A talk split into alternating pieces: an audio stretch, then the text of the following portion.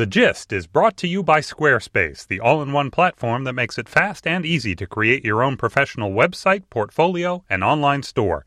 For a free trial and 10% off, visit squarespace.com and enter offer code GIST, that's G I S T, at checkout. A better web starts with your website. The following podcast contains explicit language. It's Monday, June 2nd, 2014. From Slate, it's The Gist. I'm Mike Pesca.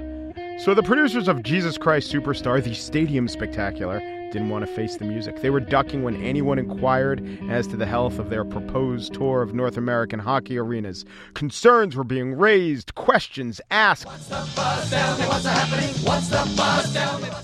All the producer could say was, Why should you want to know? Don't you mind about the future? The defensiveness was warranted. Jesus Christ Superstar Arena Spectacular Tour canceled. Options Clause Entertainment LLC announced today the cancellation of the Jesus Christ Superstar Arena Spectacular Tour. The actors, obviously disappointed, took to Twitter and displayed why they would have been the perfect embodiments of the Son of God and all his harmonizing pals. Ben Forster, who was meant to play Jesus, said, I'm so devastated. I'm sorry to everyone who got tickets and flights. Whoever fucked this up, I hate you. But I forgive you. I'm Jesus. Well, was. And the cast in England tweeted a photo of themselves all raising their middle fingers. Seeing this, the American cast responded with a pic of all of them raising their middle fingers. No, guys, it's turn the other cheek, not raise an identical finger. Anyway, we will never get to see Johnny Rotten playing King Herod. Here's hoping that one day Iggy Pop will don the rainbow wig in an amphitheater tour of Godspell. Today on the show, we'll talk about the return of U.S. Sergeant Bowe Bergdahl. The plan originally was to have one guest talk about the politics and another about the history, but they both talked about both, and it wound up being a point counterpoint. It wasn't meant to be, and it was great. I think it worked out better than some sort of phony debate segment, so you get both of those perspectives. And in the spiel, news about places that you didn't even know you cared about. All right, up first, the policy implications of making a deal to return an American soldier.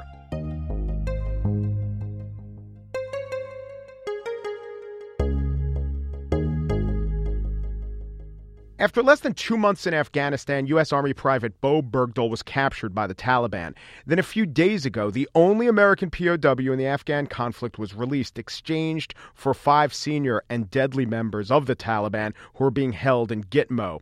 During his five years in captivity, Bergdahl was promoted in absentia, so now Sergeant Bergdahl will be united with his family. It is joyous for him and for his hometown in Idaho. In Washington, though, it's a source of contention. The price, some say, was too high. So joining me now is Jonah Blank, a senior political analyst at the Rand Corporation. For 10 years, he was on the staff of the Senate Foreign Relations Committee. Hello, Jonah Blank. Thank you for having me. As you've been hearing the details about Sergeant Bergdahl's ne- release and negotiation, what has surprised you? Well, the recent uh, reports that um, some of his uh, former comrades have put forward saying that he had gone AWOL or perhaps even deserted are a new twist on this. They'd been rumored for quite a while, but now we're actually seeing a lot of this coming out in uh, more definitive form. Yes. So, for many years, the military refused to comment on the circumstances of his capture. There are probably a few motivations for that. One of them being you wouldn't want to give away a weakness if that were the case. But for instance, David Martin of CBS flat out reports that he was on walkabout, meaning he walked away from his platoon.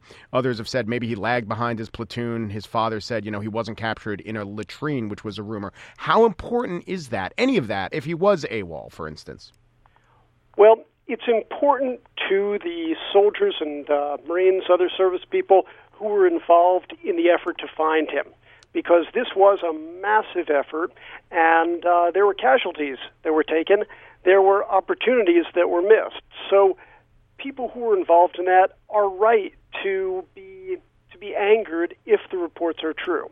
But the bottom line is that if we had a standard that we're only going to go back for fallen comrades if they haven't been scared, if they haven't been confused, Yeah. if they haven't done something stupid. Well, that's not really a commitment. Well, what message does it send to members of the military that there is now all this political blowback about the decision? The blowback towards the Obama administration saying we shouldn't be negotiating with the Taliban, we shouldn't be exchanging prisoners, that to me seems way off base.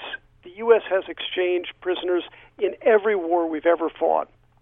How dangerous can these Taliban members be after years of captivity? Given that we know that at least one of them um, was perhaps instrumental in bringing about thousands of deaths. So there's a reason they're in Guantanamo. Guantanamo was pretty much created as a prison for guys like this. So I'll give you that. But how dangerous can they be after being away from the battle for so long?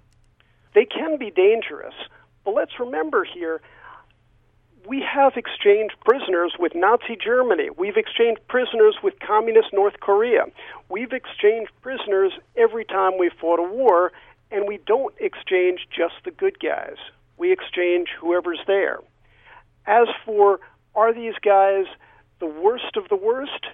Well, there are a lot of pretty bad guys out there, and a lot of people just as bad as this are people we've done deals with if you want to go down the list of Afghan warlords who have been uh, respected members of the U.S. team, you've got a lot of people who have a whole lot of blood on their hands, too. We have heard among the criticisms that this will embolden the enemy to kidnap more Americans. Now, I hear that and I say, has there ever been an, an opportunity for an enemy of the United States to kidnap an American soldier that they passed on? Wouldn't it seem apparent, given this, given Gilad Shalit, that a kidnapped American or enemy soldier has great value. But you know, I don't want to put my thumb on the scale too much. What do you think no, of that? I think you're, I think yeah, you're absolutely right. Yeah. Uh, is there anyone out there who really thinks the Taliban has ever refrained from grabbing an American soldier? That they ever would refrain from grabbing an American soldier? Of course not. You have a PhD in anthropology. And it seems to me that uh, some of the questions about giving a message to terrorists or the kind of thinking that terrorists has, well, is there any anthropological angle to this, understanding our enemy, understanding if our enemy in this case would take messages a certain way or not? I wrote an article about this for foreign policy, specifically looking at understanding how negotiation goes on in a Pashtun culture. Because as we know, the Taliban are almost uniformly Pashtun. And we really need to do a better job of understanding how deal making gets done in Pashtun society. The most basic thing is that in Pashtun society, a deal grows out of a relationship. You don't really make a deal with a stranger, you make a deal with somebody you know. That doesn't necessarily mean your best friend, it could be a traditional rival, but it's someone you've got a relationship with. And part of the problem that we've had in doing any kind of negotiation with the Taliban is that we've got no relationship with them. That doesn't mean it's got to be a friendly relationship, but it does mean that we've got to sort of establish who we are, who they are, and a way of dealing with each other. But we've got to learn the rules, uh, or else we're just going to uh, set ourselves up for having more people held for five years when they could have been out in one are there any aspects of this that raise red flags with you or that you really do think we should question may have been a misstep in terms of American policy and uh, negotiating Bowe Bergdahl's release? I do think that the question of whether Bowe Bergdahl was in any way uh, to blame for getting captured is one that legitimately can be asked, particularly by the service members who put their lives on the line to try to find him. But that's a very different question than the question of should we have gone after him? Of course we should. Should we have tried to get him back? Of course we should. Did the administration go about this in the right way? As far as everything that is out there publicly indicates, I think the answer is yeah. I think they went about it right. Jonah Blank is senior political scientist at the RAND Corporation. Thank you so much, Jonah. Thanks for having me.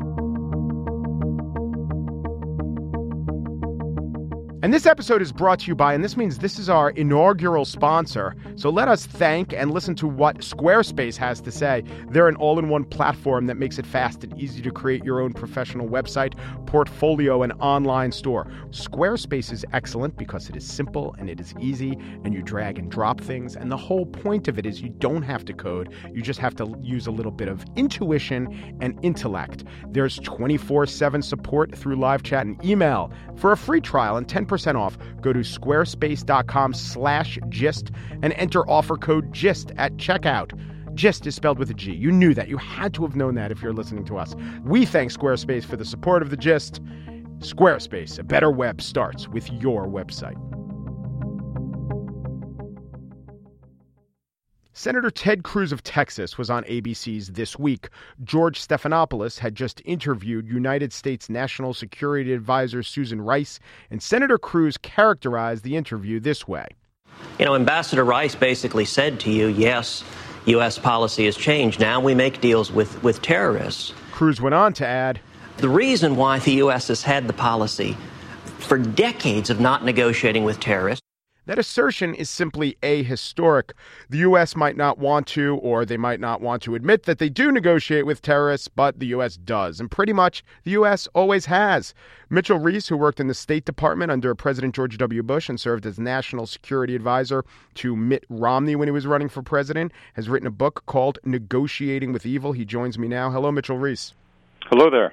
So, did this negotiation and the decision making, from what you understand of the decision making, comport with maybe we should call it the best practices of negotiating with evil? Uh, no, I don't think it really did. Um, the administration, I think, telegraphed early on that it was far more eager to uh, get our prisoner released than the Taliban were to to get their five. In fact, the the number, uh, the the difference in numbers, I think, suggests that as well. So when you when you suggest that you're more eager for a deal than your opponent, that that kind of breaks the first rule of negotiating. Also, there were uh, it takes place in a larger context of our drawing down uh, from Afghanistan.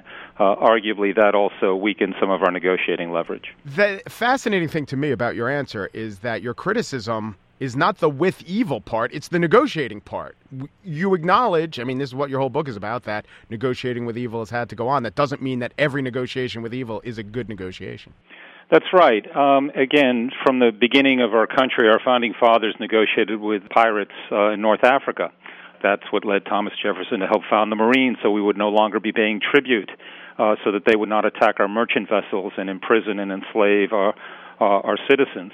So the question really is not uh, do you do it. The question is uh, do you do it well. Yeah. You know there are some uh, very serious questions about this, not just on the front end, but also on the back end. What will happen to these five very hardened uh, Taliban operatives? After they spend the year in Qatar? and uh, I think that's a question that many people would like to know. Okay, let's talk about that for a second. Um, do you think that they could still be extremely dangerous given that they've been away from battle for so many years? Oh, I don't think that there's any doubt. Um, I don't think that your skills, at least the skills that they have, uh, erode. Um, we're not talking about young men going into battle. Uh, uh, we're talking about people who organize, people who motivate, people who recruit. Uh, and we do know that some of the people that have been released from Guantanamo in the past have returned to the battlefield and have uh, rejoined the fight. So that's a concern here as well. Can you assess the landmines around the rhetoric and around this phrase, negotiating with terrorists? It was, this is the way a number of newscasts frame it. Did we negotiate with terrorists? Can you talk about the use of this phrase being so loaded and what that does for, say, American policy and thinking about the best ways to negotiate with evil? Sure. The, the title of the book, which you mentioned, uh, really comes from a comment that uh, Vice President Cheney made in a speech in Philadelphia in 2002. It was, We don't negotiate with evil, we defeat it. And presidents from both parties uh, have from time to time cut deals that they didn't like. Uh, it's morally repugnant. There's something that's just viscerally um, difficult to, to sit down with men who have so much blood on their hands. And it's not just in the United States. Uh, Prime Minister Thatcher uh, had to make similar calculations when negotiating with the IRA. So this is part of the, the grave difficulty for uh, democratically elected leaders having to uh, rightfully demonize these individuals that have done terrible things, but perhaps from time to time cutting deals with them uh, for a greater good. You know, it can be left to uh, to people's subjective judgment whether uh, the deal is uh, serving a greater good or not. Uh, obviously, President Obama thought that it was, or else he wouldn't have gone through with it. You know, Ronald Reagan, I, I, know you know because it's quoted in your intro to your book. He referred to our enemies as, in this case, in, or in the case where he negotiated with them, misfits, Looney Tunes, and squalid criminals, and yet then the Iran Contra deal comes to light. So, is there a better way to talk about one's enemies beforehand, given the realities of what you might have to do down the line? Well, I think again you're, you're highlighting one of the difficulties because uh, the president was talking about that in a certain context. Uh, at the same time, there were individuals within the government that were were talking to these folks, and frankly, uh, we have a lot of people in the U.S. government, um, and I'm very grateful that some of them are talking to some really terrible people out there. Sometimes you can cut deals. Uh, whether you do or not, you learn more about the individual, about the organization. Sometimes you can turn them, sometimes you can recruit them, uh, sometimes you can do a variety of things that you wouldn't be able to do unless you engage. The difference, really, and the distinction is do you invite them to the Oval Office? Do you invite them to a Rose Garden ceremony?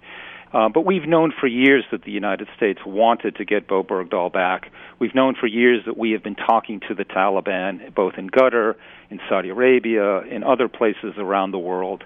Uh, and this goes back to the Clinton administration. So uh, when we were trying to negotiate uh, the return of Osama bin Laden, if they would hand him over to us. You were once such a person. You were at those, uh, or maybe a few times such a person, right? You negotiated with members of the IRA in Northern Ireland. Am I getting that right? Yes, that's right. So at that time, did you ever feel hamstrung or even in any way affected by the rhetoric of vocal American political leaders beforehand? Or hamstrung by the what we've established as a historic notion that we don't do this, we don't negotiate with terrorists. Well, I was certainly very sensitive to it, and um, I made sure that I uh, kept Secretary Powell and then Secretary Rice uh, informed uh, all the time as to what I was doing and what I was was hoping to do.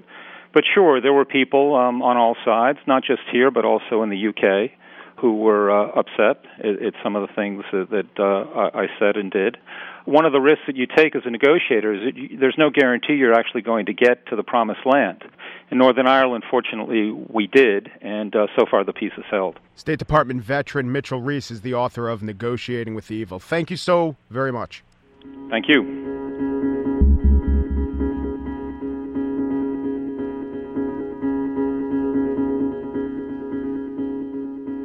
Now it's the spiel and time for news from places you might not have known existed. Andrea, do we have the jingle for news for places you might not have known existed? Still no jingle budget, Mike. Ah, yeah. Can we uh, sort of do it ad hoc?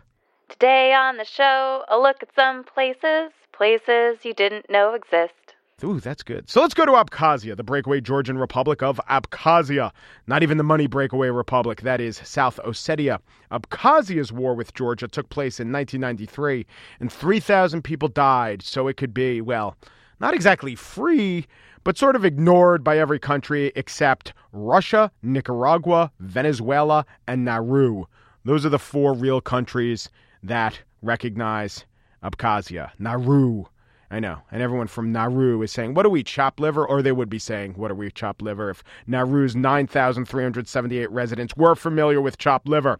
But that's not the place you didn't know existed. It's Abkhazia. And the president of Abkhazia is done. He's gone. He stepped down yesterday. The Abkhazians were not happy with the slow pace of change. So here's what this means for us in the West Vladimir Putin is sometimes portrayed as this wily world leader, and he's running circles around the callow President Obama. But the reality is a lot more complex. Putin has all these foster children republics that are not in good shape, and the ouster slash resignation in Abkhazia and their president, Alexander Z. Ankvab, is such a sign. At first, I was fascinated with the name Alexander Z. Ankvab. I noted that if you take the Z Ankvab and change the N and the V to an I and a Z, his last name would actually be an anagram of Abkhazia. Let me relate it to an analogy that you can understand. It's as if the United States of America elected a president named Willard W. Nupidstatus Furakome. How crazy would that be? The Nupit status for a Comey administration. Anyway, I spend a lot of time thinking about Alexander Z. Ankvab, researching Alexander Z. Ankvab, finding out what the Z stands for. It's Zolotinskovich. I know you had Zolotinskovich in the pool. And then I realized the era of Alexander Zolotinskovich Ankvab is over. We're in a post Ankvab Abkhazia, and it's time to move on. Time to move on to Rovaniemi, Finland. Let me read the second graph of today's New York Times front page story on soccer match fixing. Dateline Rovaniemi, Finland. The city on the Arctic Circle is known as the hometown of Santa Claus. It boasts a theme park with reindeer elves and jolly St. Nick's. It's also a popular destination for Asian couples looking to make love under the northern lights. Okay, okay, hold on, hold on, hold on. Let's just take out that second sentence with the elves. You have a near total juxtaposition of hometown of Santa Claus with Asian couples making love outside. This is not right. What do you mean you're the hometown of Santa Claus? I looked this up. Right there on the Rovaniemi website, quote, the official hometown of Santa Claus and the little registered trademark symbol. I guess you're allowed to do that. They claim it's where Santa Claus lives. There were no claims about Asian couples making love. Ravi Nemi. Finally, in news from places you might not have known existed. Uruguay and Syria. You knew both of them existed, but you didn't know the connection. Turns out the president of Uruguay, President Jose Mujica, has offered to take in all the Syrians in Guantanamo Bay. Obama seemed pretty impressed by the generosity of the offer last month, but he didn't officially comment. Mujica has a thing for taking in Syrians. He has he's a very generous man. He was so touched by the plight of the Syrian war orphans, he offered to take a hundred Syrian war orphans and have them live on the grounds of the Uruguay president's summer home. No international standards say children have to travel with a caregiver, but apparently Mujica is serious. Mujica is known as the poorest president in the world. He donates most of his twelve thousand dollars a month salary to charity. He uh, pretty much only owns a Volkswagen. He rents. Uh, he's 78. He's going to retire next year, and he and his wife plan to adopt 30 to 40 children after his term expires and teach them to farm the land. But is he the poorest president in the world? Washington Post looked into it. Turns out that Nepali Prime Minister Sushil Koirala has three declared possessions in the world. Two of them are cell phones, and one of them doesn't work. How does this compare to the net worth of Alexander Z. Ankvab? It doesn't matter. Alexander Z. Ankvab is no longer president. Weren't you listening to item number one in news from places you might not have known existed? Andrea. That was news about places, places you didn't know about till now.